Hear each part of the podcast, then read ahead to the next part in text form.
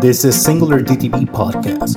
We are building the world's first blockchain entertainment ecosystem with the creator in mind. We are the blockchain people powered by Ethereum. Follow us in Facebook, Twitter, LinkedIn, Instagram, and Medium at Singular DTB. You can join our community in Telegram. We are Singular DTB Official.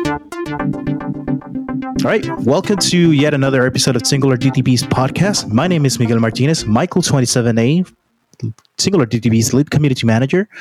Joining us today is one of the best people out there in the blockchain sphere because he's the actually the guy who's protecting us all. And no, I'm not talking about Tony Stark, Iron Man from the Marvel Cinematic Universe. I'm talking about MetaCert's CEO and founder, Mr. Paul Walsh. How you doing, Paul? Good. That was a nice introduction. Thanks very much. I wouldn't say I was the best, but it's a very kind introduction. Thank you.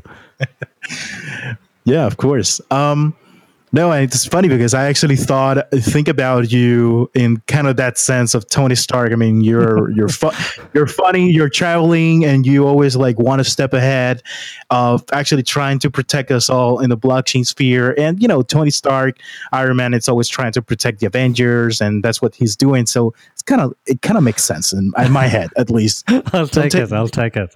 don't take this away from me right now, please. no, I'll take it. I'll take it. right. So, Paul, um, basically, literally, actually, I have to say that thanks to MetaCert, um, Singular DTB has been able to actually stay away from people falling out, falling for scams, and especially specifically in our Slack channel, which is where we had the original community at. Now we actually have the Discord channel and we have Telegram. And the first thing I did when I created the Telegram official um, was install MetaCert because I didn't want anyone coming in and spamming, featuring, or any anything of that sort. So that translated also into me looking about your your tokens, your blockchain platforms and such, and that translated into who is Paul and and what did he do? And you've actually been interviewed a couple of times, and what it struck me is that you've been around the internet for a while and you've actually seen how the internet has developed into hacking, cybersecurity, and such. So this all began in the mid 90s without going into age or anything like that, right? Yes, I'm old. I remember the old days of dial up using modems. So, yeah, it's since 1996. That's when I joined AOL. Um, I was playing around with the web and modems prior to that, but that was really when I was kind of thrust into the internet. And how how is the how is the internet compared then to now as far as security? Because at that point in time, there was a lot of people people didn't understand how the technology worked a whole lot and they would trust mainly everything because they thought that it was just free everything was free and such uh, until now that you, something as simple as people you know masking themselves as agents of trust can actually hack you or just hack your currency or your bank accounts and such yeah, cybersecurity has always been a challenge. Um, the attack vector and the methods that are used by cyber criminals and the bad actors changes over time. So cybersecurity is always kind of trying to play catch up because the bad actors are pretty smart and they look for new ways of cheating people of their hard earned money. So it's always been a challenge, but as an industry sector, it's actually kind of relatively new. I would even go as far as to say it's only about 10, 12 years old as an actual industry sector. Um, the challenges have changed. Uh, the challenges that we address are anti fraud and phishing when it comes to crypto and blockchain. Um, and then outside of that, we also care very much about news credibility and also internet child safety. They're topics that people outside of crypto don't actually realize because we don't really talk about those topics inside the crypto world. Um, and I just see a world where you feel safe opening a link. And everything that I do and everything that MetaCert does is around that kind of vision of helping people feel more safe when they open a link inside a mobile application or inside a browser. You know, when you're opening up a, a website or a bot or a, an app or a Twitter account, we'd like to make sure that you feel safe in doing so. Yeah, as part of the of my onboarding process for new employees, whenever it's like, oh, hey, could you actually uh, give him like the 101 of singular DTP and such? And like, yeah, sure, no problem. Okay, so here's the first thing. Um, you got a brand new computer from the company, right? Yeah. All right, perfect. Shoot it up. All right. Download Chrome. Yeah. Next thing, look for Metacert. What's that? Just download it and I'll explain as it's downloading and installing. All right, what does it do? It will protect you and it will protect us. And that's all it matters. If it's green, it's good. If it's black, be aware. If it says don't go there, please don't go there. Simple yeah, that's exactly right. Um, unfortunately, too many people rely on the padlock in the browser toolbar because they've been conditioned into thinking that that means that the website is safe. But unfortunately, it doesn't. It just means that the transmission of data between your browser and the website is encrypted. So somebody can't hack that as a man in the middle attack. But unfortunately, those padlocks are there because the browser identifies the fact that the website has an SSL certificate, which is great for encryption and it's important to have or achieve HTTPS everywhere. Unfortunately, SSL certificates are freely and widely available, automatically distributed, so you don't need to be reviewed for anything as a website owner when applying for an SSL certificate. So phishing websites actually use them.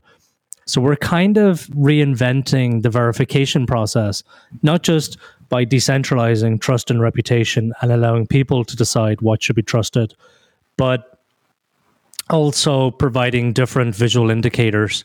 So, as you mentioned, Cryptonite turns a shield from black to green when you visit a verified website or social media account.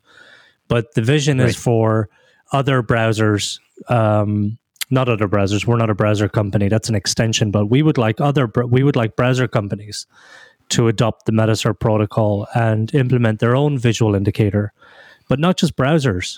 It's also you know in the context of blockchain and crypto blockchain, in my opinion, won't see mass adoption until we see the introduction of cybersecurity as an infrastructure layer. And that's what we're trying to achieve. That's what we're trying to uh, implement. We're trying to be that security layer. And um, so, our vision is to have exchanges and wallets also adopt the Metacert protocol so that they can, so exchanges can, first of all, avoid fraud on their platform by preventing bad actors from accepting crypto, but then also wallets. Wouldn't it be cool if your hardware wallet or software wallet provided the same kind of green shield to indicate that the wallet address you're about to send to is, whole, is also verified? So that's one of the things that uh, one of the problems we're addressing right now. And we announced recently, actually, CoolWallet as the first hardware wallet in the world to build anti fraud security to protect their customers from phishing scams by implementing Metacert protocol and by providing that green shield. So you know that you're sending your crypto to the right address. Wow, that's that's really interesting because actually one of the things that I learned about last year from hardware wallets was that you can actually try to obtain um, a hardware wallet, but it's just you can actually find them cheaper if you go to um, eBay or Amazon or anything like that. But those are resellers, and more than likely, people uh, fraud resellers actually, you know, whenever you put in your crypto, they already have the private key, but backdoor, and they can obtain all of your crypto. And I also had I also heard about this guy that he created a wallet address where there was a whole lot of ETH or a whole lot of uh, cryptocurrency, and you actually needed or a whole lot of uh, another token, and you needed some ETH, some gas to actually take it out. So when people were actually trying to send ETH to actually take it out because he had published the private key, what the smart contract would do was actually forward that ETH over to another uh, another um another address, another wallet, and that was a phishing scam that happened. And even though it was only up for about four hours, apparently the guy walked away with a whole lot of crypto. And it would have been great if um, you know the adoption for Metacert and Cryptonite would, would have been available at that point in time because a lot of people wouldn't have actually have fallen into it. It's genius. Um, unfortunately, not everybody knows about Metacert. Um, I mean, quite a few people know about Metacert in the crypto world, but not enough. And unfortunately, not enough crypto companies actually understand or appreciate the importance of security. I've met some founders who actually, quite frankly, didn't care. And their response was, well, if people are stupid enough to fall for phishing scams, then that's their problem. And that kind of upsets me because I think we're all responsible for trying to help each other stay more safe. And if we're a founder or CEO of a company, then it's our responsibility to help in as much as it's possible to reduce the risk of our technology or products or services being used for bad. And that's not always possible, but we should always try our best.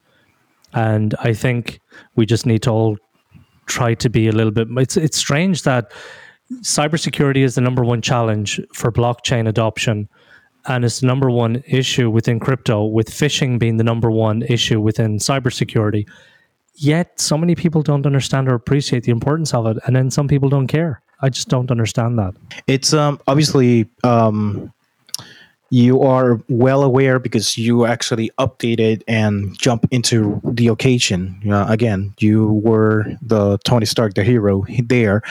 there was there there was a whole lot of issues with uh, Twitter. Um, Singular DTB would post something on Twitter and immediately would have three replies, and it was just phishing um, accounts. There's bots that were going on, and it was really troublesome because a lot of people were um, you know, trying to get their news and trying to stay ahead of the uh, ahead of the game, understanding what Singular DTB was doing, and we were very active from March all the way until actually recently. Uh, we had South by Southwest, we had If for Less on SingularX.com, uh, we had the Centrality token um, available early in late February, early March, and a lot of discussions on a lot of things like Tribeca, and we were pushing out content, and we had to every single day. Our customer service department were going nuts because is there anything we can do to let people know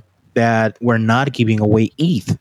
and Vitalik Buterin and many other people started putting in their Twitter handles uh, Vitalik Buterin not giving away ETH. Uh, Aaron McDonald not giving away ETH. Uh, Centrality not giving away ETH. And Singular DTB said, we don't want to do that because that actually says that you know it takes away from our credibility we started announcing our real urls or real accounts and such but when you came out with the you know cryptonite being able to tell you if it was a a real account or not at that point in time, I said this this is this is exactly what we need because this is community re- driven rather than oh let's see if Twitter actually certifies that it's that this is this is us and it's even though they say it's not because of, popularity. Um, I mean, I've seen accounts that are way way way less in time and followers and they get verified and we and other accounts don't and i'm like what I mean, what's the what's the deal? Are they having lunch? Are they buying Starbucks coffee for the CEO or anything? Like, what's going on? While you guys are actually stepping up and and you know protecting the people, protecting the the, the little guys, the companies, and the the actors that are actually trying to push the drive the, the blockchain away uh, on, you know. Yeah, we're we're playing catch up with the when they as they move to a new platform, we're playing catch up to address those issues. But it, it would be our dream for those platforms to actually adopt the Metacert protocol instead of us having to build the applications. As you'll remember, phishing was a big problem on Slack in 2017, and that was brought yeah. to our attention thanks to Matt from your company, Singular DTV, which is what got us into crypto in the first place. And um, you don't read about it in about Slack anymore because we pretty much turned it off. Metacert was installed in so many Slack communities that it literally turned off phishing in 2017. So, yep. of course, they migrated to Telegram, which is what I predicted in 2017. I, yep. I said to crypto companies, if you go to Telegram, that's cool, but you know, beware that phishing will move there as soon as there's enough people with enough money on that platform. And of course, it did.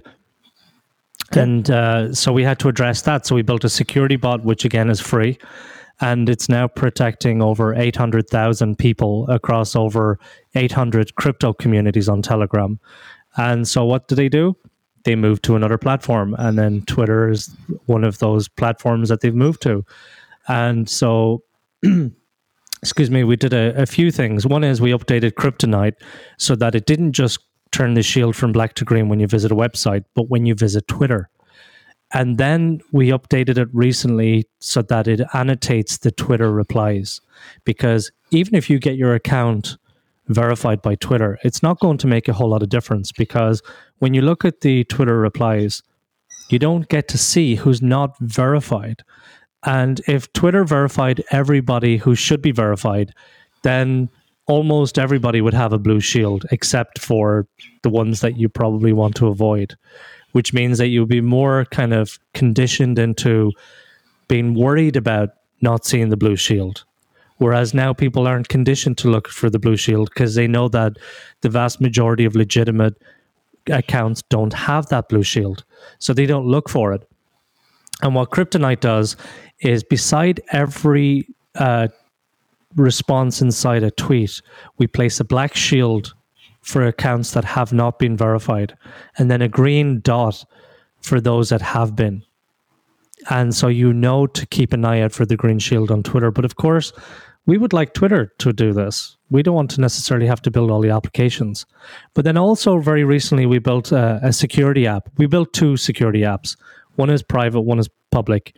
The private one I can't talk about because it's a honeypot and it helps us to identify signals and scams before anybody else and then classify those wallet addresses. But right. the public one, um, it's actually in beta and it's protecting accounts like Vinny Lingham and Ran from CNBC and a, and a bunch of other high profile crypto people and companies. I, I think it might even be doing singular DTV. I, I can't remember. But basically, what it does, you authorize it and then it monitors your account on your behalf. Because what happens is, let's say your account has been targeted. The bad actor will reply to one of your tweets, then they will block you, then they will change their avatar and screen name to look like yours, and then they will reply to their own reply. And in the middle of one of those, and it's generally three to four messages, and in one of those messages, they'll have a link to the phishing scam and yep. it looks like it's coming from your account. Yep. So what our application does, even though your account has been blocked, it can't block our kind of our bot. And so we identify that and we block we block that account on your behalf. And then if you want to, you can actually send a response automatically to that scam reply with a reply from your own account through our bot, which basically says this is a scam, don't listen to this account so that your followers know that it's a scam. And then let's say we're monitoring uh, a thousand accounts. It will automatically block for you all of the other accounts that have been blocked for everybody else. And it does all of this automatically. Um, so we can identify the signals associated with scams, block them on your behalf, warn your users, and then also classify because we go f- and find uh, the link in the tweet and then we follow that link automatically with our crawler. We identify the wallet address and then we classify it automatically.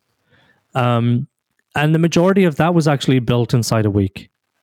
So if you hire the right people with domain expertise who have a desire to actually fix a problem, then you can fix these problems.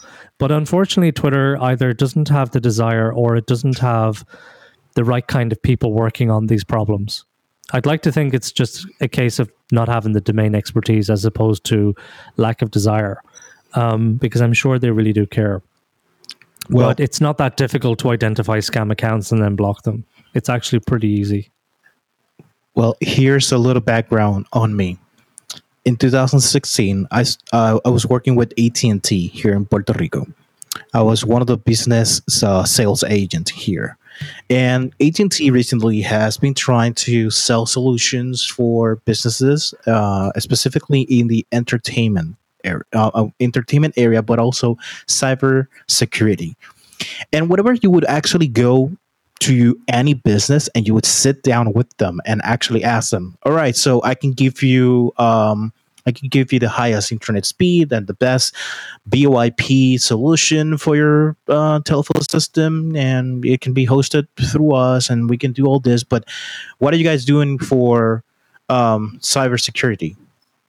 Uh, we have a firewall. All right, that sounds good. Uh, what about DDoS attacks? Um, we have security armed guards outside. I mean, that's fine. It's work outside. The police is a, a it's a call away. No, no, no, no, no. We're talking about cyber attacks and such, and they would not have the conversation with us because you know their mentality was, I'm just here to produce money, and computers have everything, and then I just don't click. Um, I have sandboxes and out Microsoft Outlook, and that takes care of everything. And what we found out, a couple, you know, we would have that conversation with them. And then months later they would call us back and be like uh someone stole all of our information and held it from ransom and we had to pay $500000 to actually get it back. I'm not allowed to say who but there was actually a mayor of this town that thanks to a text message that he received on whatsapp he pretty much gave um, access to his phone which gave access to all of the passwords that he had on his email address, which gave access to the um the exchange server to where his office was and then the whole municipality was actually held for ransom. They don't they didn't have any money they didn't have any paperwork and all of the personal information sensitive information from employees was actually stolen.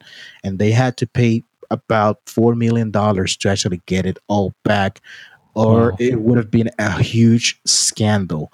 And this actually proved our point that cybersecurity was a very big issue. At this point in time in 2016, I didn't know anything about blockchain. When I started learning about blockchain, Zach LeBeau told me that everyone needs to be, um, you know, responsible for what they do, what they learn. I mean, we cannot be held responsible for for what they choose to do. We can let them know that there are bad actors. We're not going to ask for private keys and such. And then the problem, the whole problem in 2017, like you said, with Slack, and that's actually when Metacert came in. But to tie all this together, I mean, there are really there's people that still to take for granted their cybersecurity. I myself, being a community manager, I was I was technically I was hacked, even though I use a VPN, a firewall, and sometimes I even use a sandbox to, to filter all of this. And I call my internet service provider every now and then, and you know change uh, my IP address and everything, even though it's dynamic. I do all of this uh, measurements thanks to a bad actor on Reddit, the guy contacted me and said, "This is your MAC address from your computer." I'm like, "Whoa, you hmm. are leg- you're legit," and I got a death threat as as well. Sweet, yeah, it's um. we're living in kind of almost 007 times where yeah. I just got back from Bangkok at the Hybrid Summit, an amazing summit put on by Hybrid Block. Um, and they had security detail because wherever you have a high concentration of crypto um, enthusiasts, you're going to have a high concentration of wealth that could be easily accessible. Of course, smart people will make sure that they don't have access, readily access to their own crypto in case of a hack or you know an abduction or something more extravagant. But I've yet to go to a conference where at least one person hasn't come to me to say that they've been compromised personally, which has then led to a hack. Because we read about the hacks because they have these big media titles in the millions, but many of these hacks actually start with social engineering and phishing. They're not yep. really hacks as such. And social engineering is one of the biggest challenges. And we really need to be careful uh, of how we actually conduct our business. If you're interacting with a lot of crypto, then you should have a dedicated phone and a dedicated computer with no messaging systems and completely locked down and don't use it for anything else. You know, be very careful with even when you're printing passkeys because printer wireless printer, printers have been known to be hacked. Um, make sure you've got at least two administrators in your company for everything important so that if you are compromised, at least you have a second administrator to lock them out. Yeah. Uh, make sure everybody has 1Password or an application similar to it for two factor authentication instead of using SMS based uh, authentication. Oh, um, so there's a lot of different safeguards we can put in place, and it doesn't necessarily mean that we're hack proof or no, or it's impossible to socially engineer us. What it does mean is we increase the cost and time it will take for a bad actor to compromise you or compromise your company. In the same way that if a burglar goes into a housing estate, they're likely to target the houses with the least amount of security. So they'll look for you know, different things like alarms and guard dogs and lights, and whether you're on holidays, they look for things like whether you your post box, your mailbox is full of letters, whether your bins are out a couple of days after they're supposed to be brought in. They will look at all these things to identify the weakest link in the chain, and they'll do exactly the same thing within the blockchain, within the crypto world. So, the more security that we have, the more likely we are to be safe from an attack and they will go to a different company in the same way that they don't bother with Slack anymore because of the fact that Metacert was installed in so many communities that they would rather go to a different platform. So they move to Telegram, Twitter, and they'll go to another platform in probably three to six months. Um, and they'll keep doing that till they find the weakest link. So we just have to try our best to do as much as we possibly can. Yeah. Um, in my family, the weakest link is my father because he thinks that he knows it all, and then he is the one that is always clicking everything that anyone sends him on Facebook. He's only been on Facebook for about eighteen months, and he's like, um, "I think your mom is is gonna divorce me. Why? Because I click a link and it got me to a, a pornography website. So what's the problem?" you know your mom doesn't like pornography. I know. I remember and yeah and then the problem is that who sent me the picture who sent me the link is actually a female so your mom thinks that there's something going on. I'm like no just and then i have to have the conversation with my mother. It's like he was hacked no he was hacked oh okay i got it. And then i, I, I recently because of the blockchain i started having a, a more in-depth be careful uh, what you guys do on the internet pretty much like 20 years ago what they would exactly say to me uh, be careful what you do on the internet. Um, and the conversation tends to go like you know there's there's this things called phishing and they try to get you to do this.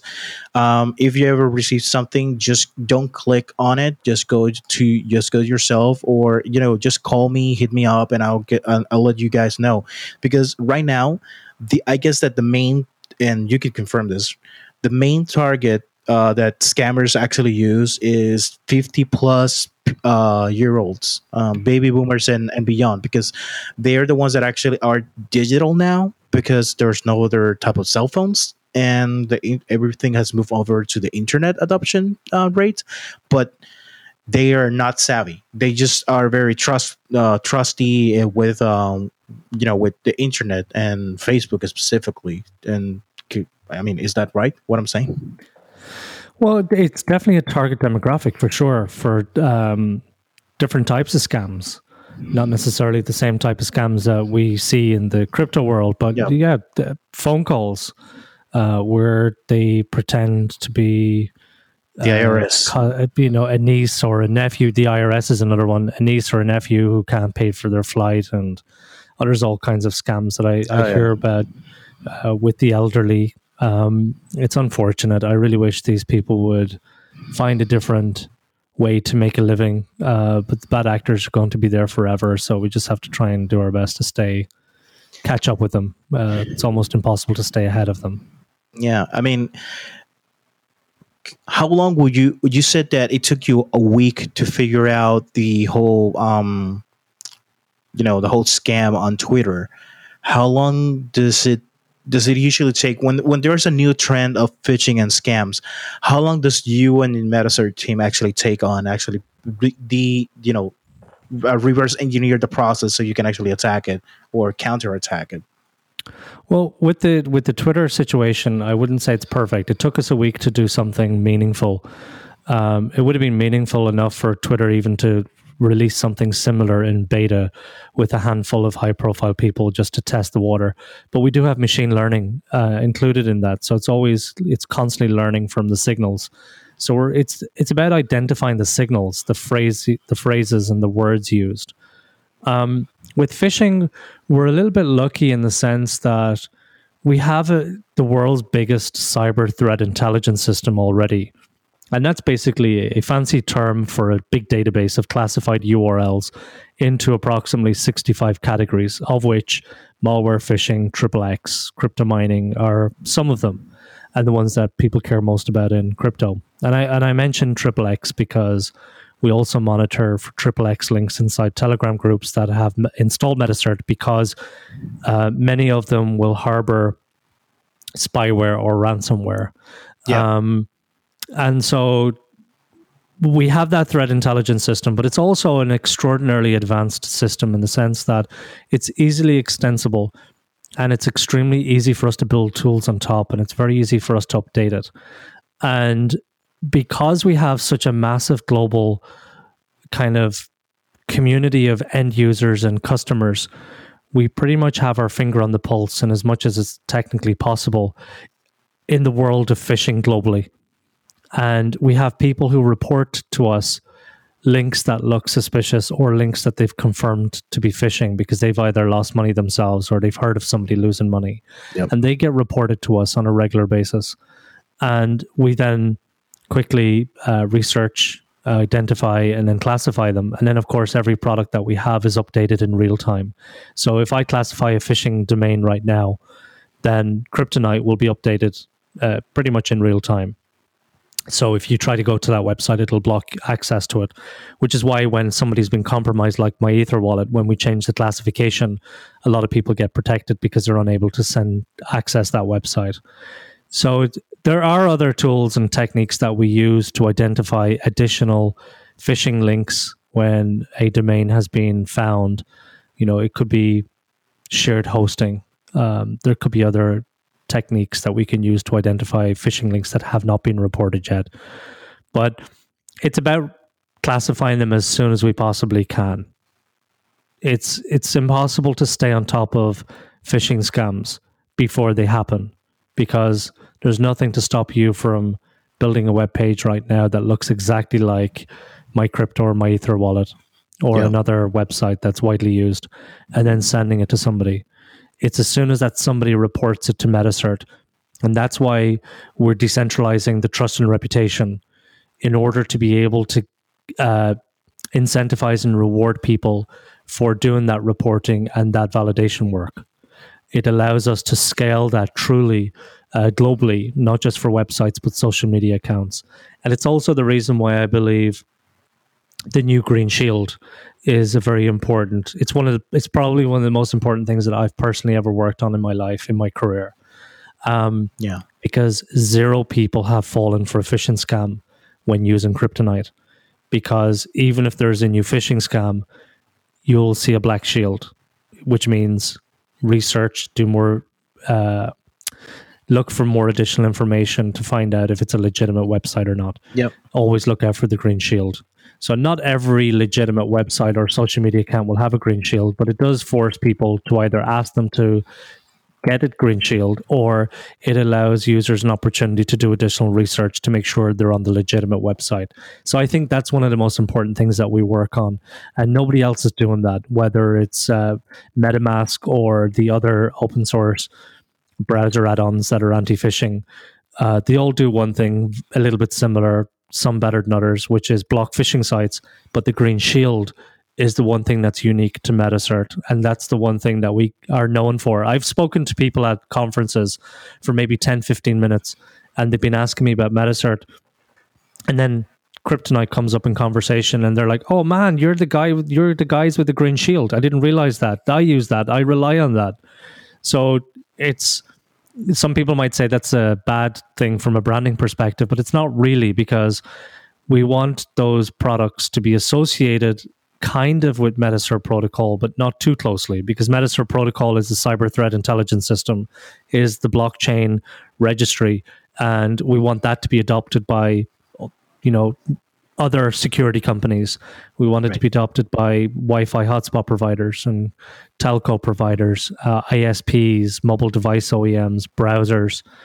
Whereas Cryptonite and the Telegram bot and the Slack application and the HipChat application and the other products that we have for child safety and fake news, they add utility and they get me up in the morning because I wake up to emails or Telegram messages every day thanking us for helping them feel more safe when buying and selling crypto. But really, they're just use cases. They're examples of how the protocol could be used on mass scale. Yeah, that's true. And now, what do you? Sorry, I sidetracked quite a lot no, from your question. No, no, again, it, no, it's fine. No, I appreciate it because uh, I mean, as as you explain everything in detail about Metacert and Cryptonite, it's very important that people actually understand what uh, what you guys are doing. It's it's not just saying yay or nay. It, I, actually, you're you're doing what a lot of people have been uh, criticizing as far as blockchain technology. You actually, you guys the, created your product, and you you pretty much said this is how this should be and how it works. And now you guys are in the verge of actually doing um, your own tokens, correct? Yeah, that's right. We we actually just open sourced our first project, which is Cryptonite. So Cryptonite is now open source as of um, August 9th. Um, and we will open source as much as is technically possible over the next few months. And yeah, we're introducing our own token in order to be able to reward people who already report or submit links and also to incentivize good behavior. Because when somebody submits a phishing link, for example, we don't want them to just submit a thousand links and then get paid. You need to stake some token when it's live, you'll stake some token for each submission. And then when people validate that and there's consensus around that decision, then everybody gets paid in tokens. So you get your stake back and some token to get uh, to reward you for that hard work.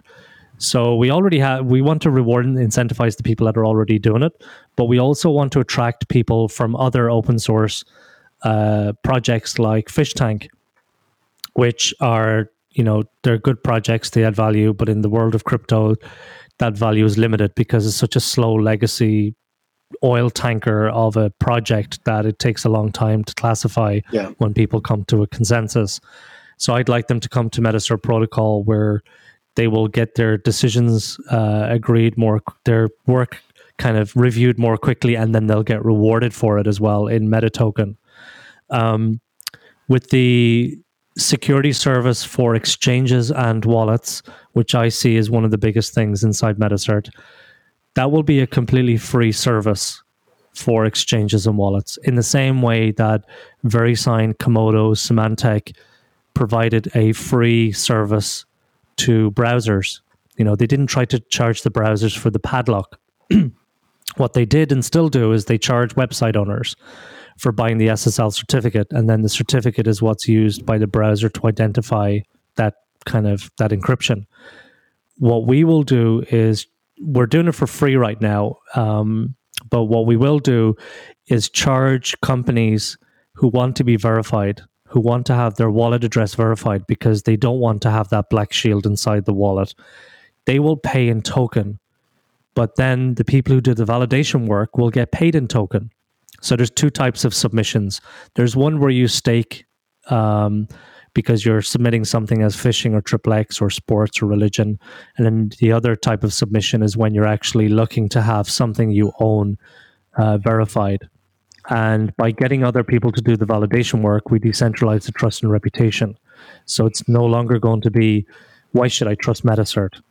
It should be, we trust Metacert protocol because that represents the people, that represents the community of people who actually do the validation work. Yeah. I, I agree with the I agree with the um the democratic uh, aspect of what you're bringing because when I when I started explaining about Metacert and Cryptonite, and I said the community is the, actually the one that it's you know submitting all the URLs uh, as far as what's phishing, what's porn, what's um what's fake news and such. There were people that would say, but what if I just want to list um I don't know Kardashians.com because I hate the Kardashians. I got personally, Miguel Martinez doesn't have anything against the Kardashians. This is just an example. um, so I would tell them, well, here's the thing: when you submit um, one of those, other people actually have to validate. They have to come to a consensus and say, like, okay, yeah, that one's fake. That one is not legit. Or just be like, don't be that guy, and just you know you don't like him but well you don't like him but it's it's okay it's it's a it's a it's a valid website it's not a phishing website it's not a fake website or it's not a porn website so go away and that agent is you know it's their their stake actually goes down a little bit because they didn't do their homework or they were actually mal- malicious agent or anything of that sort.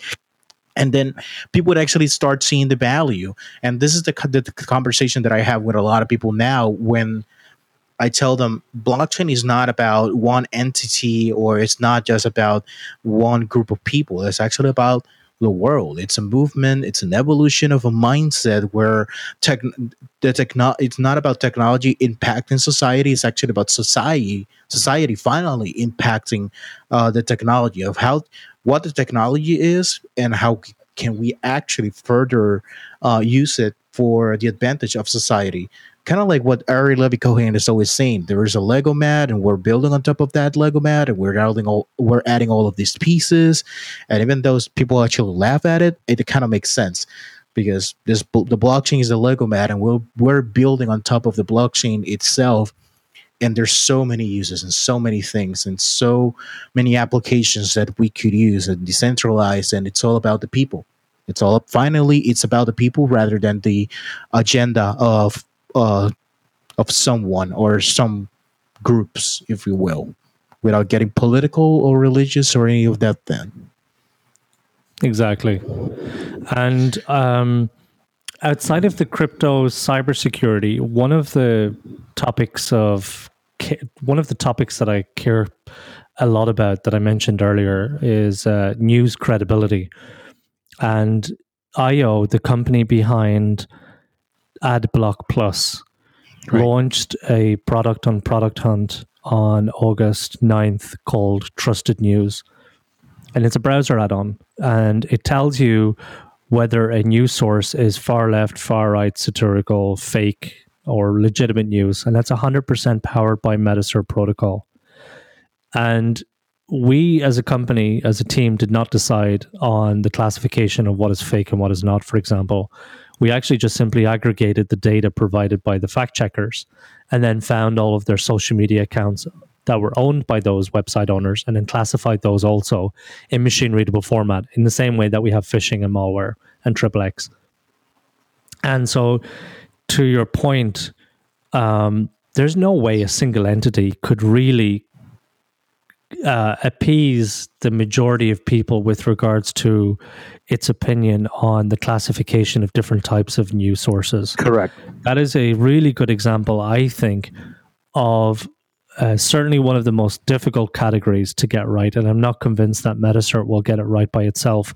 We'll set up a working group which will include industry stakeholders like the AdBlock Plus team and other organizations involved in this space to try and come up with some kind of kind of reputation system on top of the protocol. And the tokenized economy then would incentivize people to try their best to be honest when it comes to what they think in regards to news. So I think a token and uh, and also their own browser, Trusted News, they're actually going to adopt the meta token inside of their browser as a currency to try and encourage their users also to classify news, whether it's to agree or disagree with current classifications or not to start with. But that's a very difficult one to get right because it's not like, yes, this is phishing, get one to two experts to validate, check, this is definitely phishing, uh, this is triple X, this is malware, this is sports, this is religion, this is entertainment. News is a different beast altogether. And I think it's one of those categories that could benefit most from the token curated registry, where you do get society to decide on what the classification should be. Yeah. You know, in, in one of the previous episodes from season one of the Singular DTV podcast, um, uh, I asked the question to Jason Tyrell, VP of Entertainment, if in our distribution platform would we have some type of curation, some type of a prediction. And he said, yes, def- there's definitely going to be kind of like a machine learning experience, but people tend to relate more to movies, films, and content if it's recommended by someone they trust. And when you start, when you start actually following critics, or you start hearing more about more and more from friends and family, um, it actually makes more sense. And then as you start going into this new platform that we're building and you start curating your own content and what you actually want and how you explore, obviously there's going to be the machine learning experience, but we're also going to have our own people and you know the community actually curate what actually is good, what what's actually uh, if you like this uh, singular DTV original content, like such as New Frontiers, um, you're gonna enjoy this. Or if you actually enjoy this, you're gonna enjoy singular DTV's New Frontier uh, thing. And I believe that curation markets, TCRs, and that this whole movement in the blockchain um, and tokenomic model will actually push us to uh, a new type of society. I mean, because at this point in time, people are always trying to figure out what's the tr- real truth or at least was the truth according to that society, that group, that demographic. Um, whether you are into something that's religious, something that's way more of uh, entertainment, whether it's far left, far right, political, whatever, you actually want to you actually want to see real perspective, and you actually want to know that this is good content and be uh, categorized under what it's actually really about. And at that point in time, don't have to be so defensive or be taken or take for granted something that you thought it was not good but it's actually really good because other people with kind of like your same mindset actually said it is good. So i mean i i, I don't see metacert as just uh you guys protect me on crypto. You do and i appreciate it but i actually see the value of the community and how you um take whatever it's out there and you categorize it and let us know what it is for what it's real and not just what the uh, agent or the, co- the creator agent is actually just trying to feed us. So I, I think this, in my perspective, this is just great. Actually, I, I have to say I'm a fan of Metacert, and not because I'm talking to you. Ever since I learned about this on on the Slack and Singular DTV, I'm like, these guys are geniuses, and I well, kudos to you on everything that you do. You have not proven I appreciate me wrong. that, Miguel. Yeah, I appreciate that. Thank you. Um, yeah, we just have to execute now with the blockchain project over the course of the next six months. Yeah, with help from the community, of course. Of course, no. Without I, it's it's funny because we always say this. Um, every single person that I talk to in every other blockchain project is the same thing. Without the community, I wouldn't be around because sometimes I just want to. I've actually had one person tell me sometimes I just want to quit, and then I get a message from one of the guys in the community and be like, I love your project. I'm passionate about it. And then he's like gives his give them an essay of why their project is so great. And there's like, okay, now I got my coffee to carry on in the morning and keep doing what I'm doing. So, and, and exactly your, your Telegram community is actually really cool because there's a lot of people trying to understand what you guys are doing. And whenever I, I, I would, I drop in, it's like there's people engaging and talking and, you know, ah, this is happening and I, we need to submit this link and this, uh, this is wrong. And you guys should, uh, you know, people giving ideas, people giving solutions and people giving feedback. And it's great. It is actually it it's very inspiring and it's very important. I would rather have 10 passionate people in the community than 100,000 people that don't have any idea. They've come in via, you know, an advertising network or something. But we're very lucky. We have 10,000 very active, 100% organic uh, community members who've come in via other communities and uh, tele- and Cryptonite and other products that we have. So we're very lucky. In fact, actually, we're going to announce um, a beta program specifically for people who use Cryptonite. And that will allow Cryptonite users to become the first people to beta test the testnet in submitting and validating links.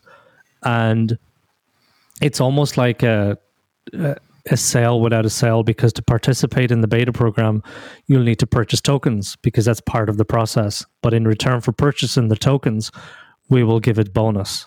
So, as a Cryptonite user, you will be able to gain access early to the program, start to build your reputation system quicker, buy tokens with a bonus, um, and get involved before anybody else. So, that's something we're going to make happen in the next, uh, probably by mid to late August. Well, It's already built and ready. We just have to do some more internal quality assurance. Well, this is actually great. I know a lot of people from Singular DTV would be interested in participating uh, in this. I'm pretty sure Matt is already aware of this. I, I think you guys are like really good buddies. Um, Yeah, Matt's great. If it wasn't for Matt, it, I'm sure we may have come into crypto at some point because we would have noticed that it, there was a problem with phishing on Slack. But Matt brought our attention to it, and that's when you know before Matt came to me, we were about to execute a go-to-market strategy. Our original business model when we launched the company and when we founded the company in 2011 was to protect kids from inappropriate content on smartphones and tablets. But then we changed the business model to in app security, messaging security. And on Slack and HipChat, our customers include F5, NTT Security, HP, IBM, um, McAfee, uh, F5, Blackhawk Network, AppDirect, and a lot of other big customers. But we didn't know what they liked or disliked about the software, whether they even realized that they had it installed after so long, and how much they'd be willing to pay for it. So we had a go to market strategy to find out all of that information in order to get a product market fit. But then Matt came to us and spoiled all of that and said, We have this uh, phishing problem in Slack. Can you have a look at it? Because you seem to be the only company that solves this problem.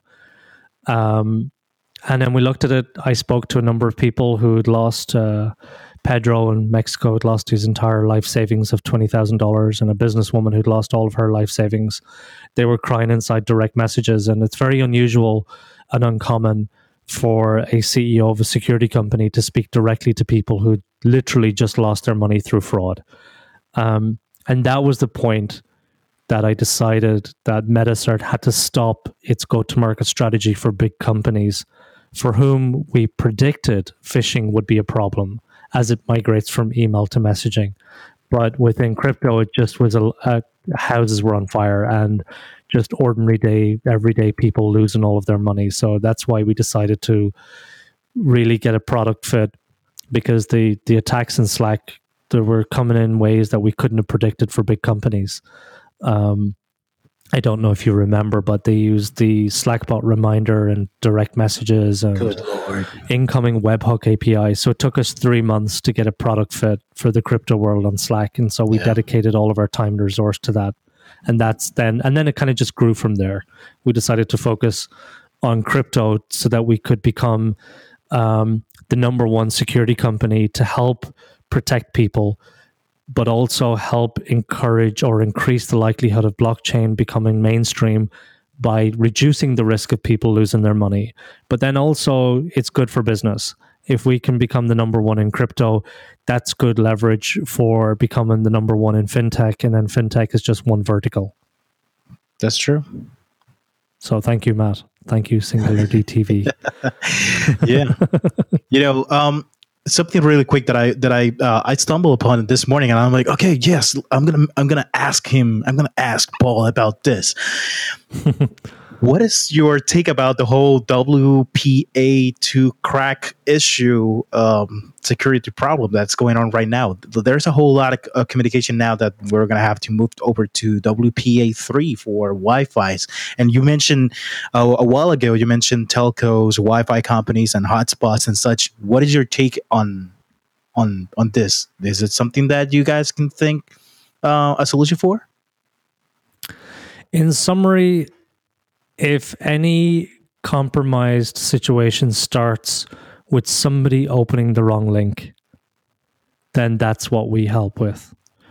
We can't stop somebody from attacking and hacking a hardware device, but we can stop that if it starts with the end user clicking a link, which then compromises their device or network. Yeah, it's kind of like when when people when people tell me, "Oh, but I read that uh, I, am a I'm an Apple user. I'm a I'm a big uh, Apple fan, and I actually worked for Apple from 2007 till 2010 back in Orlando, Florida.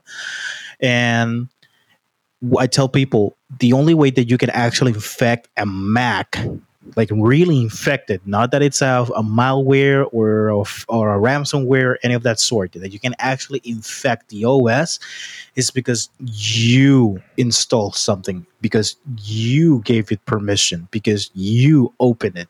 Un- unlike other OSs, and it's, it's, this is not a conversation about whether this OS or it's better than the other one. It's about you being the user. You're actually the tool that enables problems with doing your own system and how cybersecurity or your you know the hacking occurs. Social engineering is a huge problem. At&t actually gives a lot of training on, on this and and they actually experience a whole lot of issues with um, actors inside the in, inside the company um, giving giving information from customers and creating a whole debacle of situations that actually cost them millions of dollars because of fraud, specifically to Puerto Rico, um, because people would call them offering 50% of their off of, of their bill. Then 10 minutes later, they will not have service. And then next month, next month's bill comes in, it's $3,000 because there's phone calls from Mexico calling to Cuba. And there was there was a whole lot of uh, you know problems on that sense. And there were credits, there were uh, SIM cards uh, given away. And then there's the whole um, situation which you mentioned. Um, people actually hacking your SIM card or social engineering their way to actually get get your phone number transferred to another SIM card and using and you know hacking your your passwords and everything and then taking away all of your crypto. One of the reasons why I tell people don't do that, do 2FA away from your phone, do 2FA on another type of solution, such as a, a, a number generator or something, Google Authenticator or Authy or LastPass. And I actually use LastPass as my password manager. And these are these are methods of prevention. So when you when you actually look at my computer and when I set it up, I take a long time on checking everything. And when I have a very uh, malicious link, I go incognito. I make sure that my VPN is on, and sometimes I even use a kind of like a sandbox solution where I go and use a VMware uh, solution, like a like a virtual machine solution, to actually check stuff. Because there's no way to actually be safe. People tell me I'm paranoid. I'm like, look, I don't want I don't want anyone hacking my computer. Trust me. Exactly. No, you need to be careful. Can't be too careful. Yeah. I've seen I've seen people I actually remember um someone in the you know if um I used to be well I went to school for art engineering, production, entertainment business and that sort of thing. And in Florida I went to studio and I saw I saw how one of the artists actually opened up his his computer and all of a sudden his computer had nothing except for a picture that said, I got your information, call this number. And it was bad because all of his demos and master tracks and every all, all of the album that the guy was trying to produce, and it was big, and it's actually someone that's knowledgeable in the music industry. I'm not allowed to say the name. Everything was on that lap on that laptop, and everything had to be taken away because, well, he went to a triple X site and there was a ransomware and stuff happened. So we live in a weird and wonderful world. that's true. that is true. Well, um, so Paul, in the next couple of days, uh, well, you said by mid August and or late August, we're actually going to see a beta launch on on for Cryptonite for people to actually participate and do kind of like a obtain their tokens plus a bonus. Any other projects that you're looking into on um, late um, 2018 or early 2019 that you can share with us? Um, well, we're on we our private sale starts right now, so we're talking to a number of private token buyers. Uh, the beta program will allow access to our community to the token purchase process with a bonus, as well as obviously being able to participate in the beta program itself, which is very important to us. Um, our main net will be live before the end of the year. Testnet will be ready by September. Um, CoolWallet which is the amazing uh, hardware wallet that Metacert is baked into. That's coolwallet.io. Metacert is going to be listed uh, inside that wallet when we go live on the mainnet. Um, so that's going to be pretty interesting for all of our uh, end users that are buying and selling our to- buying our tokens. We'll build some kind of wallet inside Cryptonite as well, so that you can actually uh, see the uh, balance of your tokens inside Cryptonite. Not obviously if you own a lot of tokens, because we'd like you to use a hardware wallet. Um, and then we just have a we have a lot of announcements. We have actually twenty integrations in the pipeline. Um, awesome. I can't mention all of them, but some of them are include some of the most widely used wallets in the world. Um, I can't mention those. Um, what I can mention is Presearch is a decentralized search engine. They did their token launch last year. They're going to integrate Metacert protocol in order to be able to provide more information from their search results. Um, yeah.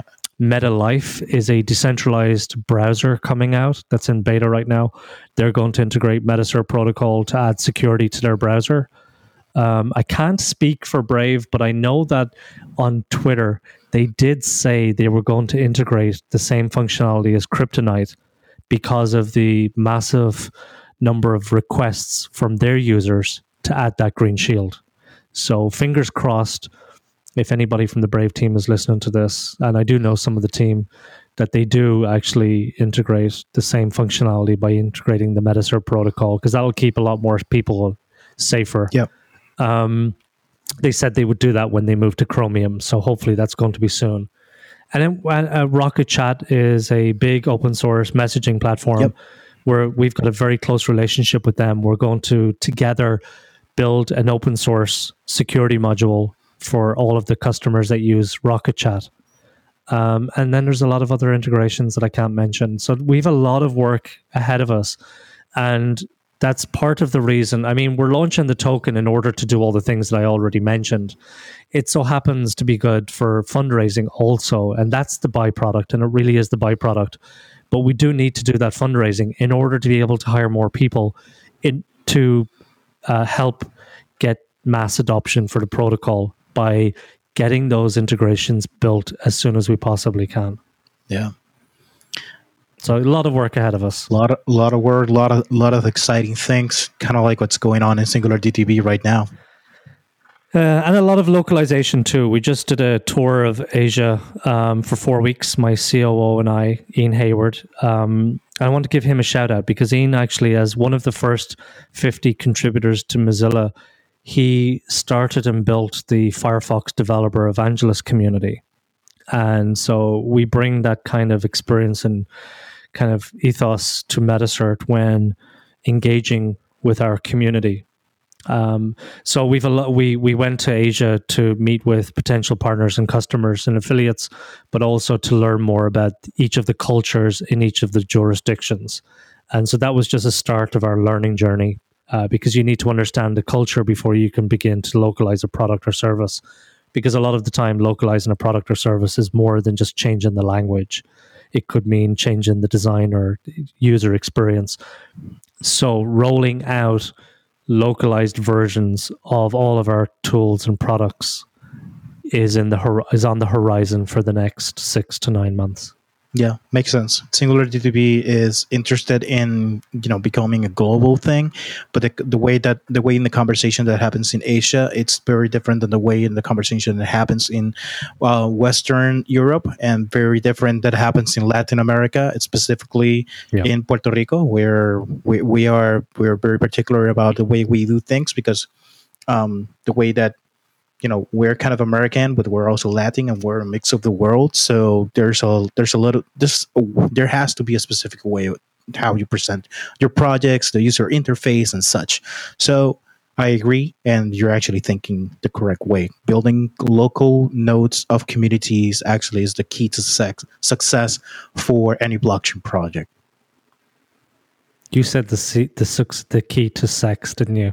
Yeah. It was all of that talk about uh, triple X content. Really? I- I- I- that Freudian slip.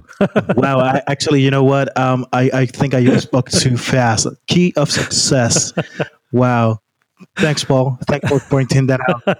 I'm not sure if I'm gonna. and on that, and on that, and on that note, on, on that note, actually, I wanted to ask you, since we're Singular DTV is an entertainment company, what's actually your favorite genre of films? I would say suspense thrillers. Good choice. And as far as music, what's your favorite artist? I don't have one. I use Pandora because it allows me to choose one or two artists or songs that I like, and then it recommends stuff. And half the time, I don't even know who the artist is. I just enjoy the music. So it could be anything from I don't know YouTube, YouTube to piano music to actually a great station on Pandora is um, Brunch in Bed.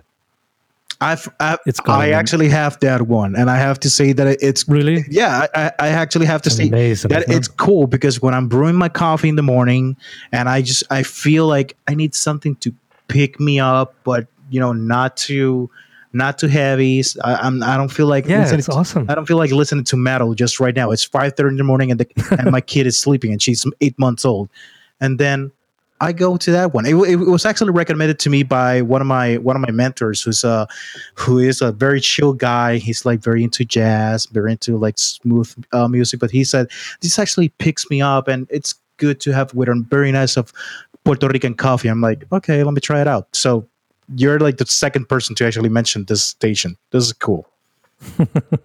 Maybe we can measure people by the stations they recommend on Pandora. Well, I actually mentioned I actually measure people on, on their listening uh, music habits. If um if people tell me I the, one of the questions that I always ask them is Rolling Stones or Beatles. If they tell Beatles, we're not gonna be able to be friends.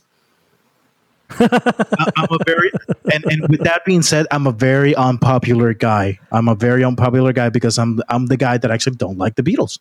I'm more of a Rolling I actually don't like either of them. I actually don't like either of them. I can listen to Where does that place me? No, that places you where I am because I mean the Rolling Stones are like um I can I can listen to them, but if I can skip the song uh in and without the audio, I'm actually gonna skip the song. Yeah, no, not my cup of tea. Yeah, no, um, just uh, a lot lot of '80s music and a lot of um a lot of Metallica. That's my take. You know, something simple. I I, al- Sweet. I always mention Metallica in every single episode. I should be, I should be, be paying royalties or something from them. I'm gonna reach out to them, see if I can get them on this podcast. All right, Paul. Thank you for your time. Thank you for everything that you're doing. Again, you kind of are uh, like the own crypto avenger, if you will. You should tokenize yourself. And this and this actual episode is brought to you by our friends uh, Tokit.io. Uh, tokenize yourself, tokenize everything. It's a product from Singular DTV, Tokit.io. Matt McGivern is the product manager and the person responsible for having Paul brought into the crypto world, as he has mentioned many times throughout this episode. Thank you all for supporting Singular DTV and the entertainment industry disruption evolution movement. My name is Miguel Martinez, Michael27A. Have a good one. See you all in the blockchain. Today's episode is brought to you by Tokit, Singular DTV's digital rights management platform. Tokenize and raise funds for your creative project by visiting tokit.io today.